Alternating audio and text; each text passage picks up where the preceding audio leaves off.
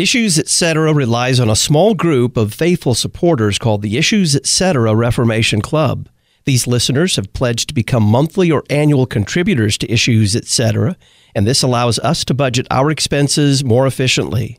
Now, there are four levels of giving the confessor, $25 monthly, or an annual gift of $250, the apologist, $50 monthly, or an annual gift of $500, the reformer, $100 monthly, or an annual gift of $1,000, and the patron, $200 monthly, or an annual gift of $2,000.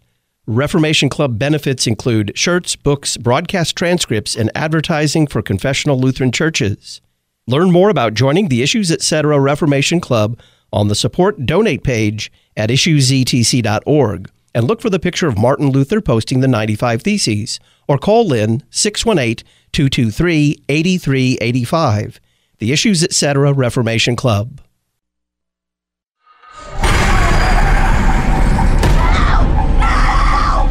Wherever those girls went, they brought something back with them.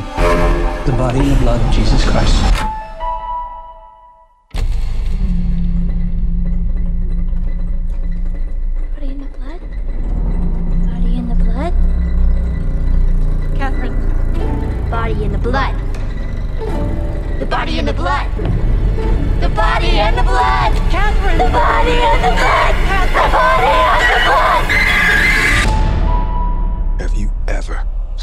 Anything like this?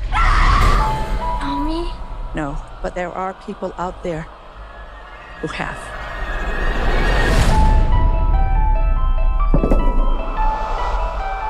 You have some experience with possession. Yes, more than I'd like. I believe you can help get our girls back. Exorcism is a ritual. Every culture, every religion, they all use different methods. It's going to take all of them. Don't be scared, We've met before. Mother. That's the trailer for the movie The Exorcist Believer, trying to put lightning back in the bottle, a cult classic film that many people remember as kind of the quintessence of horror movies, especially horror movies having to do with the devil. A planned trilogy beginning with The Exorcist Believer, but is it measuring up to the original? Welcome back to Issues Etc. I'm Todd Wilkin. Joining us to review the movie The Exorcist Believer, Pastor Ted Giese. He has a bachelor's degree in fine arts. He's pastor of Mount Olive Lutheran Church in Regina, Saskatchewan, Canada, and he teaches a course for Concordia Lutheran Theological Seminary titled A Lutheran Approach to Art, Media, and Film. Ted, welcome back. Thanks, Todd. How would you compare and contrast this latest iteration of the Exorcist franchise with the original? Okay, so, dear listeners, just hang on to your seats for a second. I'm going to contrast it in this way. The original Exorcist movie, for all of its blasphemous language and horrific scenes and challenging material, was still in the category, let's say, of a Christian film in terms of the, the general content of everything overall. Uh, this film is not that. So you could contrast it in that way. I mean, like the, the original film, at the end of it, uh, good triumphs over evil. Sorry to spoil it for people. I'm not recommending the original Exorcist to anyone particularly. I'm not also recommending this film to anyone either. People will go see this one maybe for nostalgic reasons, sort of if they have memories of the previous film that maybe they saw years and years and years ago. This is just a different animal, and we'll unpack that as we go. Like all of the blasphemy in the original film was within the uh, confines of Christianity, let's say. And the demonic seemed to be a real thing, but the focus was revolving around Christianity, Roman Catholicism specifically, but within Christianity. And, and as we go, we'll, we'll see how that all kind of unfolds. And then also just quality. You could contrast the quality of these two films. The original film is it's just qualitatively better overall in terms of the filmmaking itself. We should say something here about the fact that this is likely going to lose a boatload of money because even before the production went into full swing costing, I don't know what it cost to make, but they had already spent $400 million to secure the filming rights. Yeah, some people might remember that, like 2017 or something like that. There was a uh, like a Netflix series or something that was Exorcist related. There was a couple seasons of that. I watched the first season and I didn't finish watching the second season, but it kind of sidesteps all of that. The whole franchise, kind of basically, the rights to it were purchased. They were purchased by uh, Blumhouse, uh, which they do lots of horror films in fact, you know, like they're quite well known for their horror films. They do all sorts of things, but the horror films they're well known for. So that uh, gives a certain amount of credibility to all of it. Uh, Universal Pictures is kind of like the parent company. Blumhouse Productions is kind of inside the wheelhouse of all of that. So the idea was is that they were going to purchase the the rights to this, and then they were going to make a trilogy.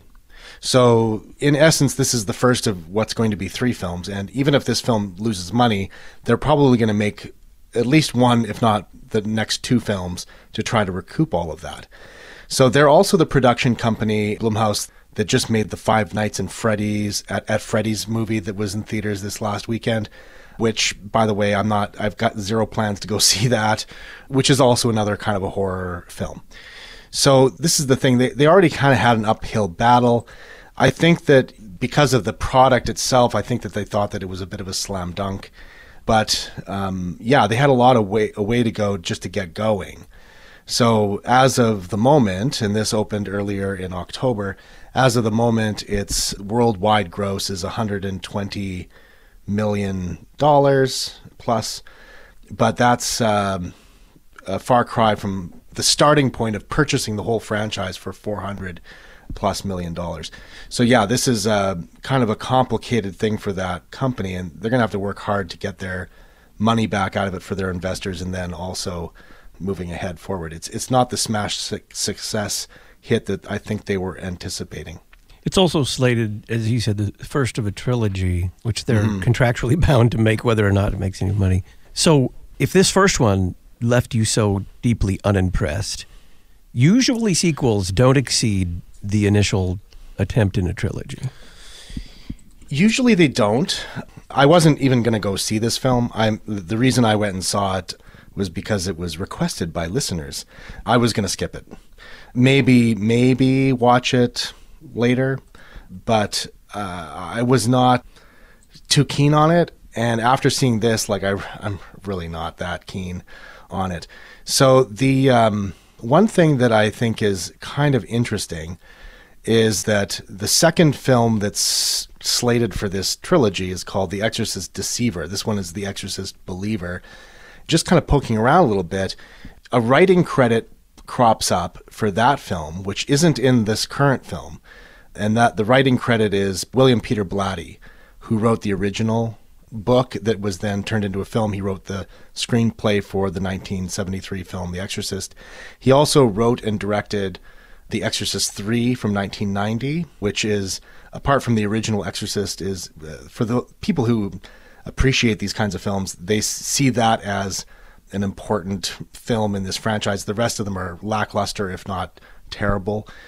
So that's kind of maybe some people are going to go, oh well, you know, he's listed as a as a writer for it. Maybe there's something that can be done with this. Now, William Peter Blatty is deceased, right? So 2017 he he died but he's listed as an upcoming project on IMDb, the Internet Movie Database, that this next film is going to be built off of stuff that he wrote.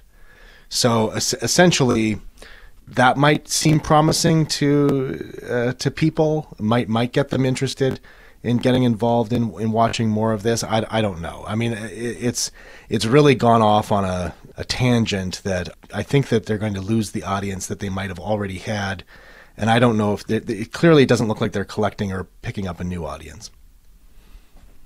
So, give us a little background on the franchise itself.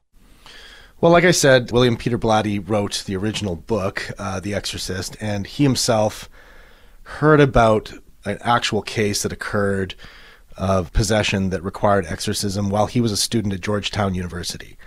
Then he went on his way in his life and did other things. He worked um, for the Air Force at one point in Lebanon. He has a, a personal Lebanese background himself. And uh, while he was doing that, he was uh, looking at propaganda related material from the communists that was kind of being circulated in Lebanon.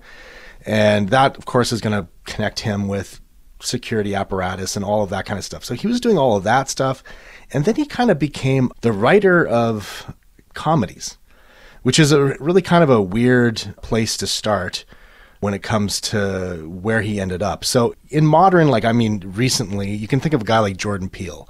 So Jordan Peele started out as a comedian, and then he went on to make films like Nope and Us and Get Out, which are also in this horror film kind of genre.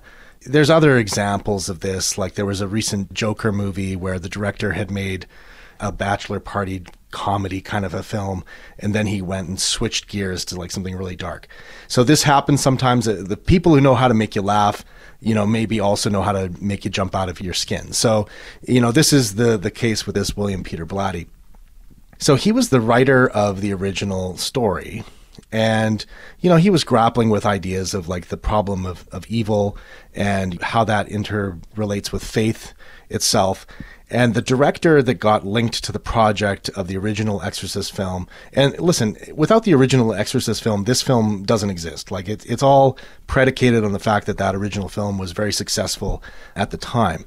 And that director, he was probably he really kind of came to prominence because of the film he made called The French Connection, which is about the heroin trade kind of coming through France to New York City. So it was kind of a gritty police procedural kind of international crime sort of a, a movie. It was from 1971, so it had Gene Hackman and Roy Scheider in it.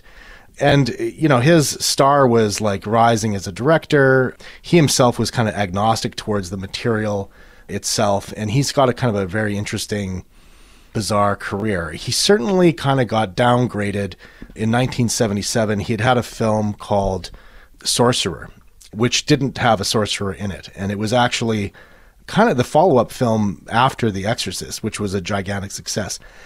And the reason that you don't really know about this film, most listeners, I imagine, is because it came out the same weekend as the original Star Wars film and got clobbered.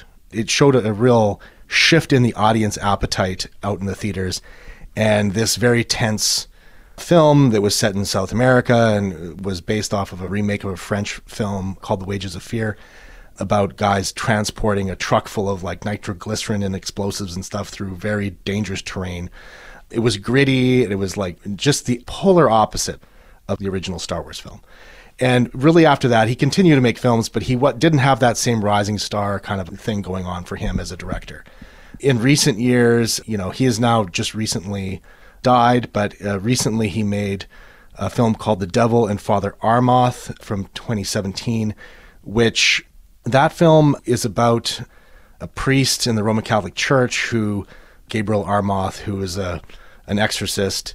In fact, there was this Gabriel Amorth character was also the uh, recent, let's say, very loosely inspiration for the Russell Crowe film called The Pope's Exorcist that came out. I mean, very super duper loosely based. So he did have like a continued interest in this. Uh, William Friedkin did, the director, and he'd come back to this topic near the end of his life again to look at this. But like these guys are the guys that are involved originally for making the film. And there's a lot more that could be dug into with a film like The Exorcist, that original film. And at some point, maybe if, if people are interested, we can look at it again in more detail because there's a lot you can dig into to think about that original film itself. But suffice it to say at this point for today that it really grabbed people's imagination. It had a way of, you know, even that original Exorcist film kind of sparking a, a thought to maybe return to their faith in some cases. Recently, I, I just saw the uh, Haunting in Venice film, Kenneth Branagh uh, adaptation of an Agatha Christie book which is actually very good, by the way. If people are interested in Agatha Christie and they're wondering if they should see it, it's better than the first two of these films that Kenneth Branagh made. But nestled into that film is a question that uh, Hercule Poirot asks, you know, about like, well, if you could prove that there's such a thing as ghosts, or that maybe then I could start to believe that there's such a thing as God. Like this is part of the the thing that's going on in that you know, the Haunting in Venice film that just came out. A similar sort of question was mulling around in the, in the heads of a lot of people that went and saw the original Exorcist film. And the thought that it got them thinking about the question of evil and things like the devil and demonic possession and, and exorcism uh, got the ball rolling for some people to kind of crack their minds open a bit further from a lot of the kind of modernist materialist sort of like there's no such thing as the supernatural Nietzschean God is dead and you killed him kind of bleakness that was part and parcel of the early 1970s. So that's how that all kind of got it made it into the, the kind of thing that people might want to revisit. Pastor Ted Giese is our guest. We are reviewing the movie The Exorcist Believer, and we'll get into the plot of the film next.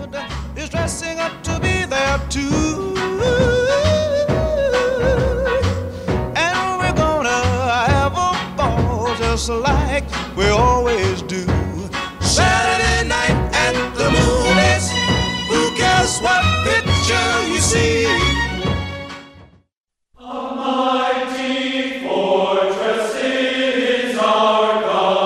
In 1521, at the Diet of Worms, Martin Luther was asked to recant his writings. Luther responded, Unless I am convinced from the sacred scriptures that I am in error, I cannot and will not recant. Here I stand, I cannot do otherwise. God help me. Amen. Will you stand with us as we proclaim these Reformation truths in the 21st century? You can take your stand by becoming a monthly or annual contributor to Issues Etc. Find out the benefits of becoming an Issues Etc. confessor, apologist, reformer, or patron on the support donate page at issuesetc.org. Click the picture of Martin Luther posting the 95 Theses. Help us proclaim the solas of the Reformation Scripture, faith, grace, and Christ alone. Here we stand, Issues Etc., and you.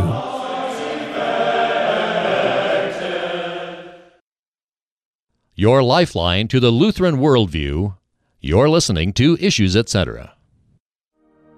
If you continue in my word, you are truly my disciples, and you will know the truth, and the truth will make you free.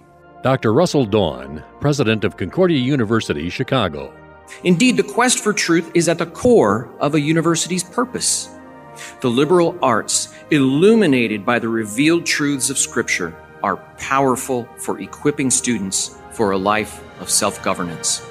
A disciple is one who follows the Master. So, what does it mean to follow Jesus? He said that it means to take up one's cross. The cross is thus the symbol of dying for others, of dying to self for the sake of serving others.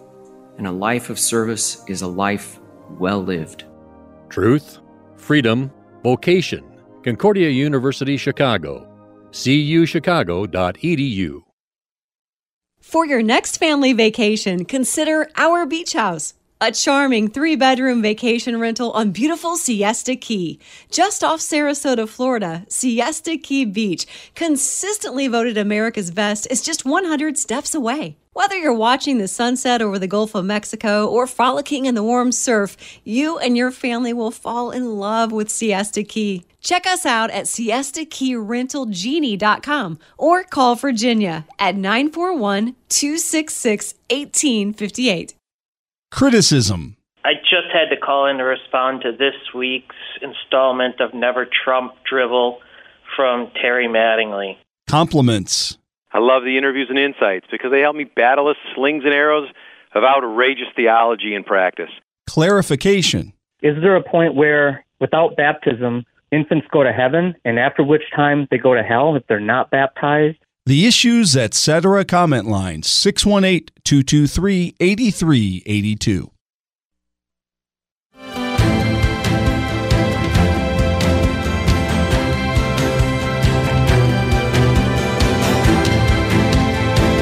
We are reviewing the movie The Exorcist Believer. Pastor Ted Giese is our guest. He teaches a course for Concordia Lutheran Theological Seminary titled The Lutheran Approach to Art, Media, and Film. Simply discussing the distress can help immensely. During the discussion, you can show that you understand and accept it. This might not result in less confusion and will not cause the distress to disappear.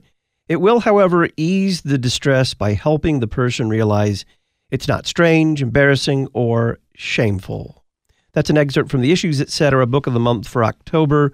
Martin Luther on Mental Health Practical Advice for Christians Today.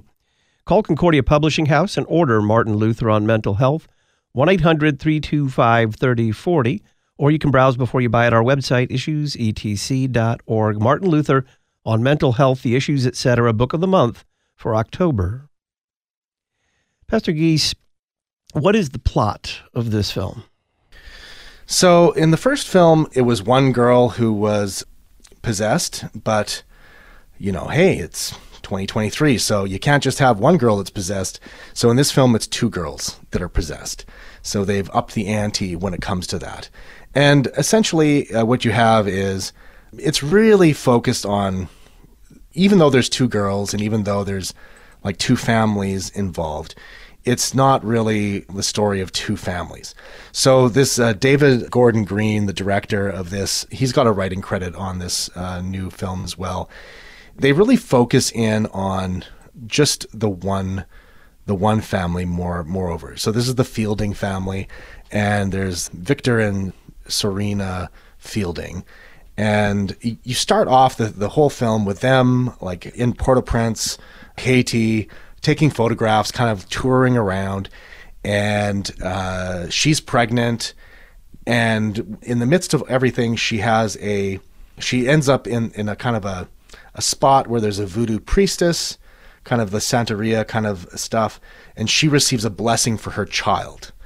And most people who see the film, myself certainly, I, I look at that and I go, oh well, there's the bad thing that precipitates all of the rest of what's about to take place because I know what movie I'm sitting in in the theater. So, in the midst of everything, there's an earthquake. She has an accident on a staircase, and he's stuck with the decision do I keep my wife or do I keep the child? And then you, you speed forward 13 years, and he's a single father. His wife has died, the, the daughter survived, and he's raising the daughter by himself.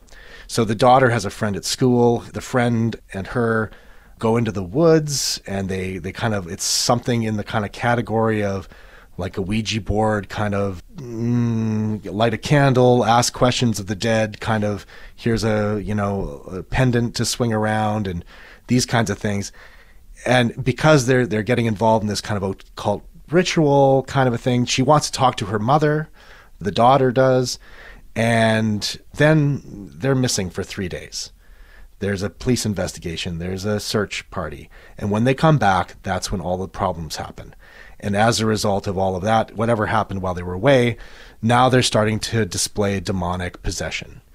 And then that's something that's hard to grapple with because the father has already been grappling with his relationship with God due to the death of his wife and the rest of the story kind of unfolds. That, by the way, is the strongest part of the film, is the part I just described. After that, the wheels start kind of falling off the whole thing, and it becomes, you know, really ludicrous, and it, it really kind of goes south from there. But suffice it to say that there is an exorcism that happens, and um, certain individuals from the original film become kind of part of the story too. So you do get from the original film Ellen Burstyn. She played Chris MacNeil, the mother of Regan. So she shows up, Ellen Burstyn does. And then eventually, by the end of it, Linda Blair does have a brief cameo as Regan MacNeil from the original film. And she also is in the second of these films, which is a very bad film. But that I'm assuming is intended to set things up for the next film in this trilogy. So this is kind of the direction that it takes in a nutshell. I mean, I realize that by talking about some of those characters, I've kind of spoiled a couple things for people, but again, this is not a recommendation. And if you've seen the film, you'll know kind of some of the twists and turns that take place along the way. Is it scary? No, I did not find it scary. Like, it is rated R in the United States, it's rated 13 plus in Quebec and 14A in the rest of Canada. And it does have some unpleasant language and, you know, some, you know, visuals that are horror film kind of related stuff. It does try to go for some jump scares and things of that nature. It really doesn't, it kind of loses steam in terms of like the scary part of it. pretty quickly. And one of the areas where it really begins to lose, like for me, it lost all complete anything that would make it even remotely scary once it became this really kind of crazy ecumenical, religious, syncretistic kind of mess of a movie. At every turn that it could kind of go in that way, it did. And it just was completely diluted and became, from a spiritual point of view and a practical, real world point of view, completely ridiculous. Pastor Ted Giese is our guest reviewing the movie The Exorcist Believer. I'm going to go in a little more detail on that ecumenical and syncretistic tone in this film and see how it plays into the story of the exorcism after this.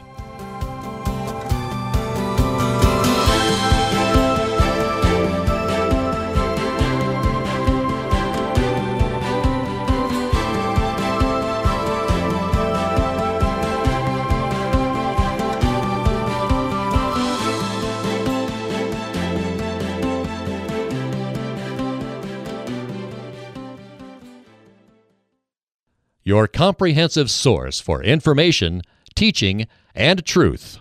You're listening to Issues Etc.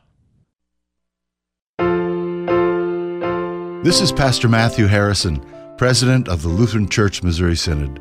The LCMS operates the second largest parochial school system in the United States. What can you expect from a Lutheran Church Missouri Synod school? There's one race, the human race. And Jesus died for the sins of every man, woman, and child from every land and every nation. Life begins at conception. All life is precious from womb to tomb, and every student, parent, and teacher is created in the very image of God. There's right and wrong, and we know which is which from the Ten Commandments. There are only two sexes, male and female, He created them. Marriage is the lifelong union of one man and one woman. There's such a thing as objective, absolute truth, and it's found in the person and work of Jesus Christ and His Word. To find a Lutheran Church Missouri Synod school near you, visit lcms.org/schools. Do you want a church with a rockin' band and a sermon series to help you live a better life? It's not here.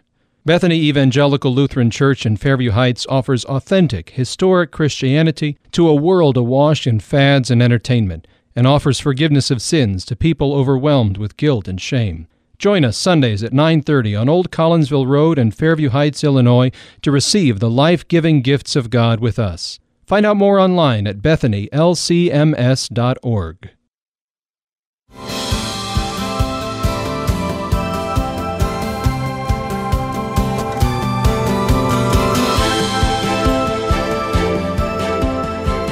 Pastor Ted Giese is our guest. We're reviewing the movie The Exorcist Believer. I'm Todd Wilkin. This is Issues Etc. In about 15 minutes, it's day two of Issues Etc. Reformation Week.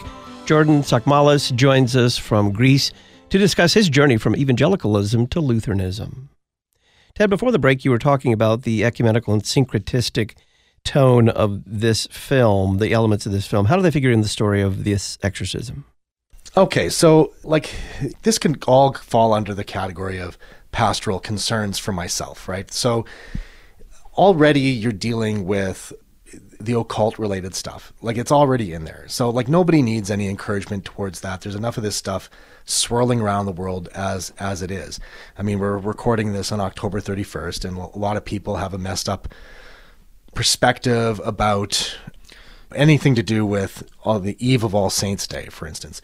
So the occult related stuff in there is sad and not something that needs anyone needs encouragement towards obviously. Beyond that the film does everything it can do like i was saying to kind of veer off into this very i would say kind of it's really in the spiritual not religious category of things so when you finally get to Chris MacNeil, the the mother of Regan, and she's in the film, she'll say like, you know, she has a particular confrontation with the demonic in it, and she'll say something to the effect of, you know, in the name of all holy beings, in the name of my daughter, release this child. It's like, well, in the original film, the power of Christ compels you, right? Like this is now we're like in the in the name of all holy beings this is deep into the area of not just ecumenicism, but like complete religious syncretism or, you know, pantheistic kind of view of the spiritual world. This is, doesn't fit into any specifically Christian point of view. And even if it was just Christian, let's say, you know, in the original film, it was like two Catholic priests. And the actual thing that it was based on, like the, the original account, you know, wasn't even Roman Catholics at the beginning. It, they they kind of came in partway through. But it was just them, right? And then like the, the the whole thing was the one of the priests kind of had spiritual doubts in his life, the other one didn't. Or his his spiritual problems were of a different caliber, but they were like or different kind of a, a nature. But they themselves were both Roman Catholic priests. It was a Roman Catholic exorcism. That's what it was in the original film. In this film, one of the girls is clearly a Methodist. And when she becomes, this is the friend, when she becomes possessed, she is in the Methodist church on a Sunday and she starts to say stuff like the body and the blood, the body and the blood. And she's like, you know, kind of freaking out. And it's this demonic kind of a thing going on. Well, this is going to upset a lot of people with Methodist ideas about Holy Communion. So it's meant to be goading the Methodists. Well, eventually, what happens? Well, there's a Methodist pastor who's there for the exorcism. There's a, a Pentecostal guy who's from his church is there. That guy has got some lady who does quote unquote root work, which is kind of this. In, now we're veering into the whole Santeria, you know, voodoo kind of uh, like outside of Christian kind of uh, religious system stuff. She's there.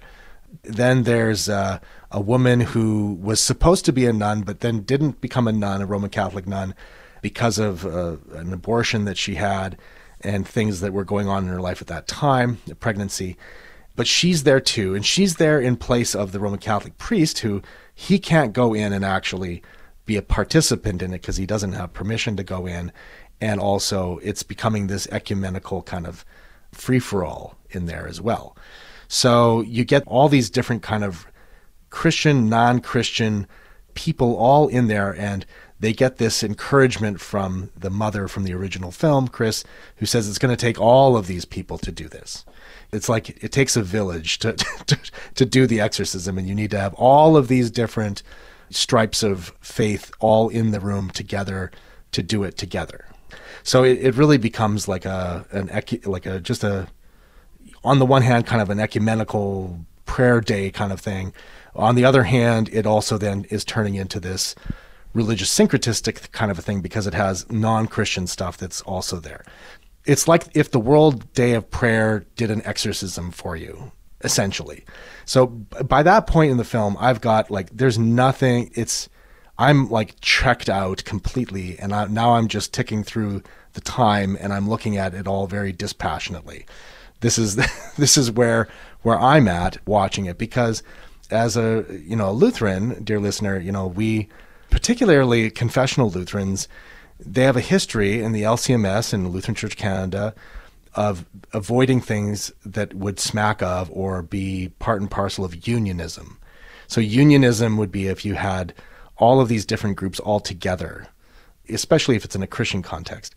But that's that's what it, it looks like, and this is not not a great thing. So eventually, the Roman Catholic priest does come in into the room because the father goes. He's outside praying in his car, and the father knocks on the window and says the fight's inside. So he does eventually come inside, where he's pretty much unceremoniously. Well, I mean, he does a little bit of stuff, and then his neck gets broken and he falls to the ground, and he's dead which I think is supposed to make you scared because oh, the Roman Catholic priests are the one that helped out in the first film, the two guys, and here he he he just dies.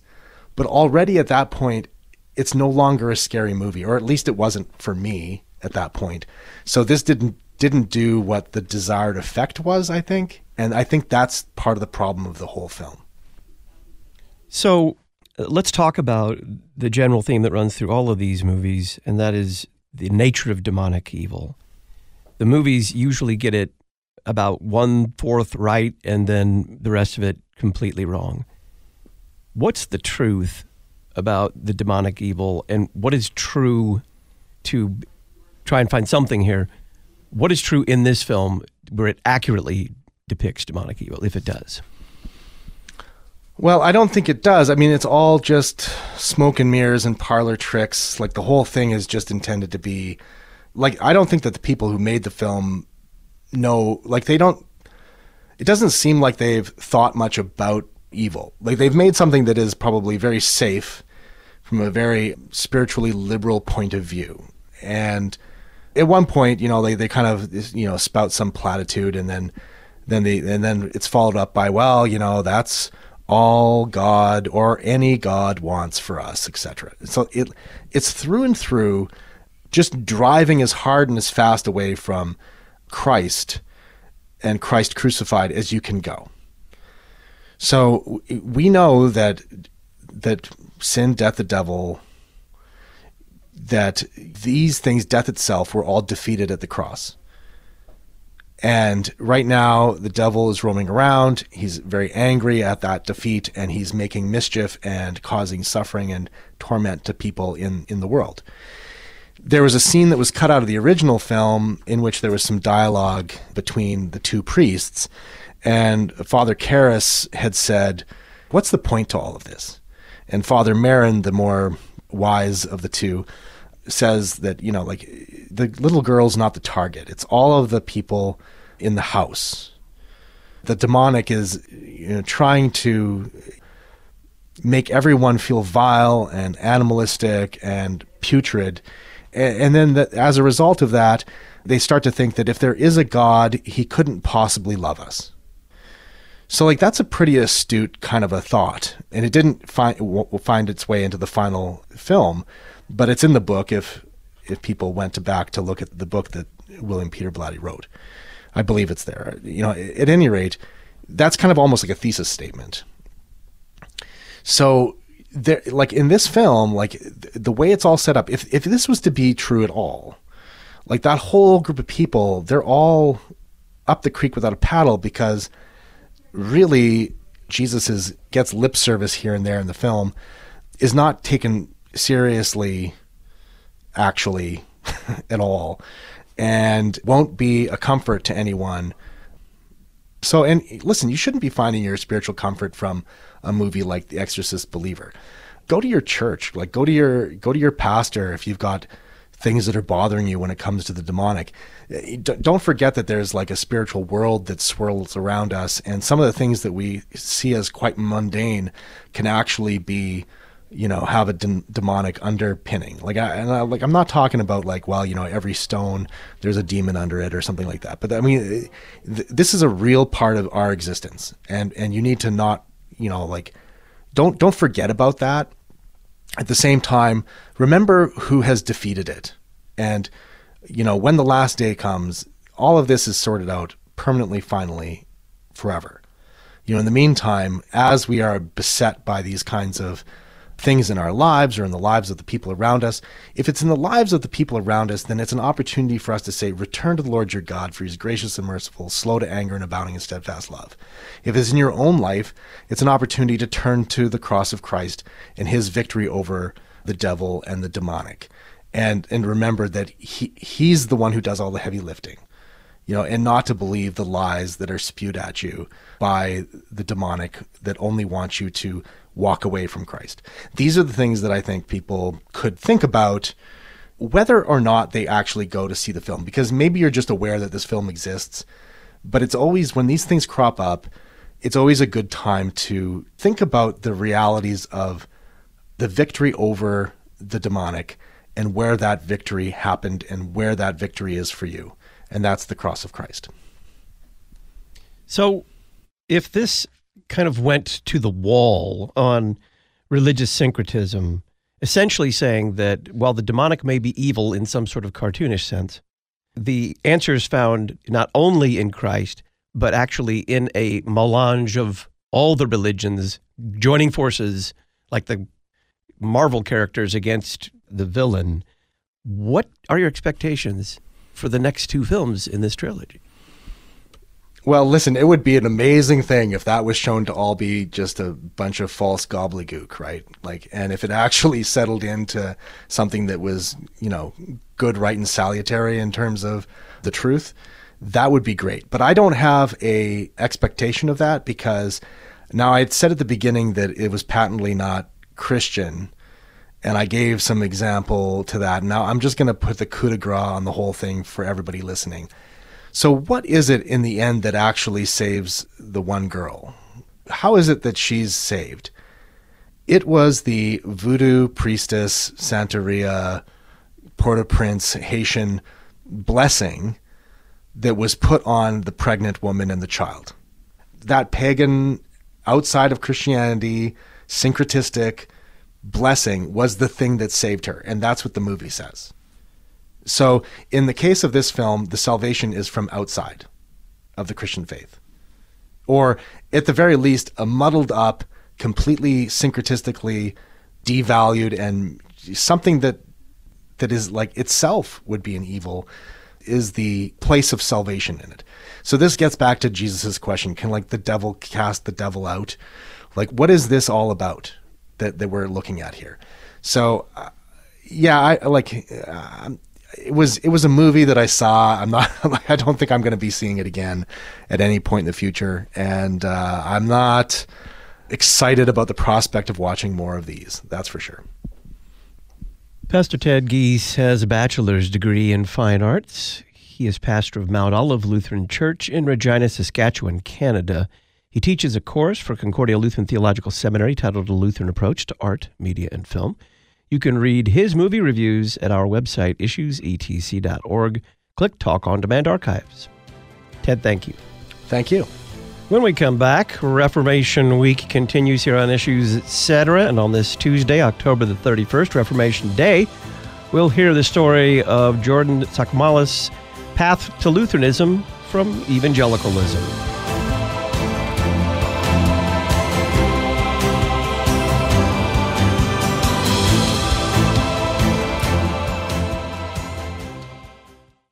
Dr. Stephen Saunders, professor of psychology at Marquette University and author of the Issues Etc. book of the month, Martin Luther on Mental Health Practical Advice for Christians Today. 500 years before mental health professionals started to do this, Luther was telling people be aware of what you're thinking, be aware of how you're behaving, change them so that you can help yourself with your depression, with your anxiety. Learn more about Martin Luther on mental health at issuesetc.org. Are you looking for an investment that aligns with your Lutheran values? Look no further than Lutheran Church Extension Fund. Hi, my name is Rahema Kavuga, Director of Synod Relations at LCEF, and we're proud to be an entity of the Lutheran Church Missouri Synod, which means our focus is clear. When you invest with LCEF, you're helping LCMS supported ministries and dedicated church workers. Learn more at lcef.org education, and edification. You're listening to Issues Etc. The Biblical Worldview Conference is Saturday, November 4th in Chicago. This year's theme is For Such a Time as This Discernment, Boldness, and Compassion. Bryan Wolfmueller, John Bombaro, and others will be speaking on gender solid parenting, wokeism in schools, transgender pronouns, and sharing Christ in a woke culture. For more information, visit worldviewchicago.org. The Biblical Worldview Conference, November 4th in Chicago, worldviewchicago.org. Memoria Press is a worldwide leader in the publishing of classical Christian education. We have everything you need for students in kindergarten through 12th grade, and our materials can be used in any classroom setting to suit your needs. If you're interested in learning more, visit them at memoriapress.com and use the coupon code LPR24 to save $5 at checkout. Memoria Press, saving Western civilization one student at a time.